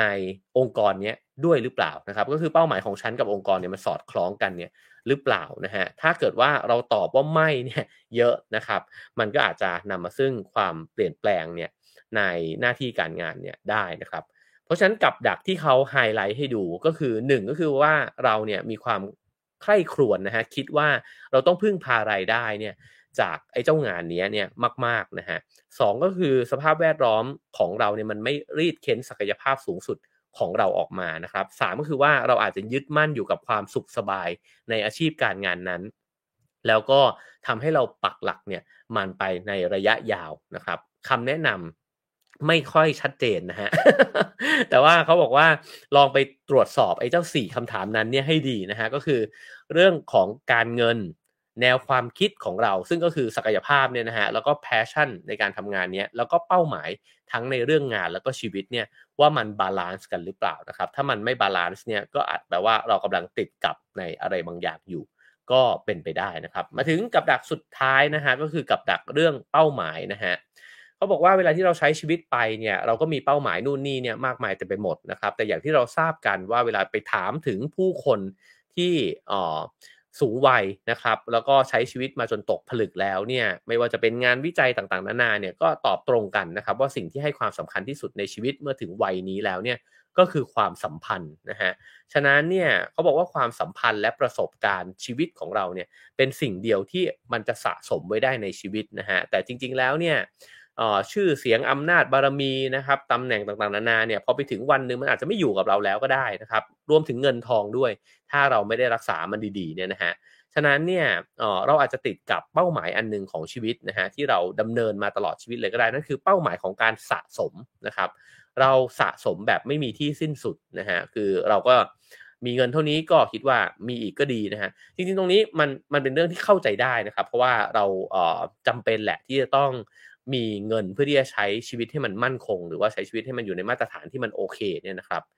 ในโดยเฉพาะในสังคมที่เราต้องดูแลตัวเองเนี่ยออย่างมากเนี่ยนะฮะแต่ในขณะเดียวกันเนี่ยมันก็น่าตั้งคำถามเหมือนกันว่าไอการสะสมนั้นเนี่ยมันเกิดขึ้นจากพื้นฐานของอะไรบ้างนะฮะผมว่าไล่กลับไปในเรื่องของกับดักเรื่องเงินก็คือ เราตกอยู่ในกับดักที่เราต้องการบริโภคข้าวของสิ่งต่างๆนานาเนี่ยให้มันทัดเทียมคนอื่นหรือเปล่านะครับ หรือเราต้องใช้เงินไปกับการที่ เราเไปซื้อของในสิ่งที่มันไม่จำเป็นมากน้อยแค่ไหนนะครับ ฉะนั้นเนี่ยไอการสะสมในลักษณะนี้เนี่ยบางทีมันจึงมากเกินจำเป็นนะฮะแล้วก็อ่ามันไปสร้าง mindset แบบหนึ่งขึ้นมา ซึ่งอาจจะผิดก็ได้นั่นคือ ชีวิตคือการเกิดมาเพื่อสะสมนะฮะอันที่2เนี่ยเขาบอกว่าเออเราก็เชื่อว่าการมีของใหม่นะฮะมากไปกว่าเท่าที่มีอยู่เนี่ยมันคือความสุข มันจะให้ความสุขกับเราเนี่ยมากขึ้นนะฮะข้อที่ 3 ก็คือว่าเรามองว่าทรัพย์สมบัติของเราเนี่ยมันเป็นเครื่องวัดความสำเร็จด้วย เพราะฉะนั้นใครที่มีข้าวของเครื่องใช้มากกว่าคนอื่น ก็จะเป็นผู้ชนะนะฮะถ้าเกิดว่าออมีรถยี่ห้อนี้อาจจะต้องการรถอีกยี่ห้อหนึ่งนาฬิกายี่ห้อนี้ต้องการนาฬิกาอีกยี่ห้อหนึ่งอะไรแบบนั้นนะฮะซึ่งมันไปสร้างจิตประเภทหนึ่งขึ้นมา เขาเรียกมันว่าจิตที่ชอบสะสมนะครับ ในนี้เนี่ยเล่าเรื่องราวนะครับบอกว่าตัวเขาเองเนี่ยตอนที่จะย้ายไปทำงานที่ออสเตรเลียนะฮะเราก็เลยต้องมาลื้อบ้าน แล้วก็ทิ้งของจำนวนมากเนี่ยที่อยู่ในบ้านไป แล้วก็รู้เลยว่าไม่เคยใช้มัน ส่วนของที่ยังเสียดายอยู่เนี่ยก็ต้องเก็บไว้แล้วก็เอาไปฝากไว้ในโกดัง หลังจากที่อยู่ในออสเตรเลียเนี่ยไปได้ประมาณสักปี 2 ปีนะฮะกลับมาที่โกดังอีกครั้งหนึ่งเนี่ยเขาก็ตระหนักเลยครับว่าไอ้เจ้าของทั้งหมดที่อยู่ในโกดังแห่งนี้เนี่ยไม่เคยจำเป็นจะต้องหยิบมาใช้อีกเลยนะฮะเพราะฉะนั้นหลังจากนั้นเขาก็เลยกำจัด ของเหล่านั้นไป ไม่ว่าจะด้วยการบริจาคหรืออะไรก็แล้วแต่นะครับ แล้วก็เปลี่ยนเป้าหมายในการใช้ชีวิตใหม่นะครับ ว่าประสบการณ์เนี่ยมีค่ามากกว่าทรัพย์สมบัตินะฮะถ้าเกิดว่าจะใช้เงินก็ใช้ไปกับการซื้อประสบการณ์นะครับ แล้วก็ฉะนั้นเนี่ยกับดักอันหนึ่งเนี่ยก็คือว่าเราเนี่ยมีข้าวของเครื่องใช้ในชีวิตเนี่ยนะฮะมากเกินจำเป็น และนี่ก็เป็นสิ่งที่เราพยายามที่จะปักหลักของตัวเองเนี่ย ไปนะฮะเพื่อที่จะมีมันเนี่ยให้มากขึ้นนะครับ แต่จริงแล้วเนี่ยความสุขและความยินดีในระยะยาวเนี่ยมันเกิดขึ้นจากความสัมพันธ์ที่ดี ประสบการณ์ที่ดีนะฮะแล้วก็ความสุขที่เราได้รับเนี่ยนะครับมาตลอดทางต่างหากนะครับโอเคครับมาสู่บทสรุปนะฮะ เพราะฉะนั้นเนี่ยเขาบอกว่ามันเป็นการมีชีวิตอยู่พร้อมกับการตระหนักได้ว่าการผูกมัด ไม่ใช่การเป็นเจ้าของสิ่งของนะฮะแต่อยู่ที่สิ่งของนั้นเนี่ยเป็นเจ้าของคุณต่างหากนะครับ ถ้าเกิดว่าเรามองจากจุดยืนของเวลาแล้วก็พลังงานที่เราต้องใช้ไปกับการบำรุงรักษามันนะฮะอย่าให้สิ่งของมาเป็นเจ้าของเรานะครับ แล้วก็ในนี้ก็พูดถึงนะฮะว่า แต่มันก็อยู่ที่ว่าคุณเนี่ยมีของนั้นเนี่ยแล้วมันมีความหมายกับคุณหรือเปล่า เขาก็บอกว่า เช่น ในครอบครัวหนึ่งเนี่ยเขาอาจจะมีบ้านอยู่ต่างจังหวัดนะฮะและเจ้าบ้านนั้นเนี่ยมันไปทำให้สมาชิกในครอบครัวเนี่ยได้มารวมตัวกันอยู่บ่อยๆนะครับสิ่งที่มันเกิดขึ้นก็คือเขาได้ใกล้ชิดกันมากขึ้นอ๋อสิ่งนี้มันก็เลยกลายเป็นความหมายในชีวิตเนี่ยขึ้นมา เพราะฉะนั้นเวลาที่เราบอกว่าของสิ่งหนึ่งเนี่ยมันมีคุณค่าหรือเปล่าเนี่ย มันอาจจะไม่ได้อยู่ที่มูลค่าของมันนะฮะแล้วก็ไม่ได้อยู่ด้วยว่าเออมันไปเปรียบเทียบกับคนอื่นแล้วมันจะเป็นยังไง แต่มันอยู่ที่ว่าฟังก์ชันของมันที่มันอยู่ในชีวิตของเราและความสัมพันธ์ของเราเนี่ย มันสร้างคุณค่าหรือเปล่านะฮะถ้ามันสร้างเนี่ยมันก็ make sense ที่เราจะมีมันนะครับโอเคครับ โดยสรุปนะฮะเขาก็บอกว่าไอ้เจ้ากับดักของเป้าหมายเนี่ยมันสร้างทำให้เรามีจิตที่ชอบสะสมนะครับแล้วก็วางเป้าหมายในชีวิตเนี่ยว่าเราจะต้องมีให้มากขึ้น สองก็คือเราแสวงหาความสุขอย่างต่อเนื่องนะฮะ เชื่อว่าเมื่อเรามีของชิ้นใหม่ เราจะมีความสุขมากกว่าเดิมสามคือเราติดอยู่ในการบริโภคแบบแข่งขันนะครับ แล้วก็เชื่อว่าการได้มา ซึ่งของที่มากขึ้นเนี่ยคือเครื่องวัดความสำเร็จนะฮะแต่ว่าความสุขที่แท้จริงเนี่ยมันเกิดจากการให้บริการคนอื่น ให้ความช่วยเหลือคนอื่นนะครับแล้วก็ทำให้ตัวเราเองเนี่ยมีความหมายกับคนอื่น มันสร้างความสัมพันธ์ที่ดี และถาวรขึ้นมา มากขึ้นนะฮะในวันหนึ่งที่เราแก่ชราไปทรัพย์สมบัติต่างๆ มันอาจจะลดคุณค่าลงก็ได้นะฮะแต่ว่าสิ่งหนึ่งที่มันจะยังอยู่ แล้วก็ทำให้เราชื่นใจได้เนี่ยก็คือความสัมพันธ์ที่ดีนะครับ โอเคครับทั้งหมดนั้นนะฮะคือเนื้อหาของ Have a nice day ประจำวันนี้นะครับ ผมทวนให้ฟังอีกครั้งนะฮะว่า 7 กับดักมีอะไรบ้าง กับดักเรื่องความสัมพันธ์นะฮะกับดักเรื่องเงิน กับดักเรื่องการโฟกัสนะครับ กับดักเรื่องการเปลี่ยนแปลง กับดักเรื่องการเรียนรู้นะฮะกับดักเรื่องอาชีพการงาน แล้วก็กับดักเรื่องเป้าหมายนะครับ จากหนังสือเล่มนี้นะฮะ Trap Tales นะครับก็ลองไปซื้อหากันมาได้นะครับสำนักพิมพ์ Move นะฮะผู้เขียนคือเดวิด M.R. Covey นะครับลูกของสตีเฟนโควีนะครับแล้วก็คุณสเตฟานเอ็มมาร์ดิกส์นะครับแล้วก็ผู้แปลคือคุณวัฒนาวงฉัดนะฮะหน้าปกเป็นแบบนี้นะครับผม โอเคครับ หวังว่าจะได้ประโยชน์จากเรื่องเล่าเรื่องที่เล่าให้ฟังในวันนี้นะครับ แล้วก็น่าจะนำไปอย่างน้อยนะฮะถ้ายังไม่เกิดการเปลี่ยนแปลง แต่ว่าเห็นกับดักที่เราติดอยู่ในนานเนี่ยในเรื่องใดเรื่องหนึ่งเนี่ยผมว่าก็เป็นประโยชน์แล้วนะครับ แล้วก็ให้คะแนนความพึงพอใจกันเข้ามาได้เช่นเคยนะครับ แล้วก็สนับสนุนรายการของเรานะฮะได้ตามช่องทางที่ปรากฏอยู่บนหน้าจอนะครับทางเบอร์บัญชีและ QR code นะฮะขอบคุณทุกการสนับสนุนนะครับ แล้วก็ขอบคุณ เพื่อนๆ ผู้ชมผู้ฟังอีกครั้งนะฮะสำหรับการติดตามแล้วก็อัปเดตว่าเมื่อวานไปรับรางวัลนะฮะจาก Thailand Social Award มานะครับ ในหัวข้อ Film and Literature นะครับ ก็ส่วนหนึ่งก็เพราะว่ามีการติดตามจากทุกๆ คนด้วยนะครับ ก็ขออนุญาตนำรางวัลมาแบ่งปันกันด้วยนะครับ โอเคครับพรุ่งนี้ไม่แน่ใจนะฮะว่าจะตื่นเช้าหรือเปล่านะครับ ถ้าตื่นก็จะมาเจอกัน7จ็ดโมงเช้านะครับ ก็มาลุ้นกันเช่นเคยในวันศุกร์นะครับผม เดี๋ยวไปต่อกันในคลับเฮาส์ครับผม แล้วเจอกันนะครับ Have a nice day ครับ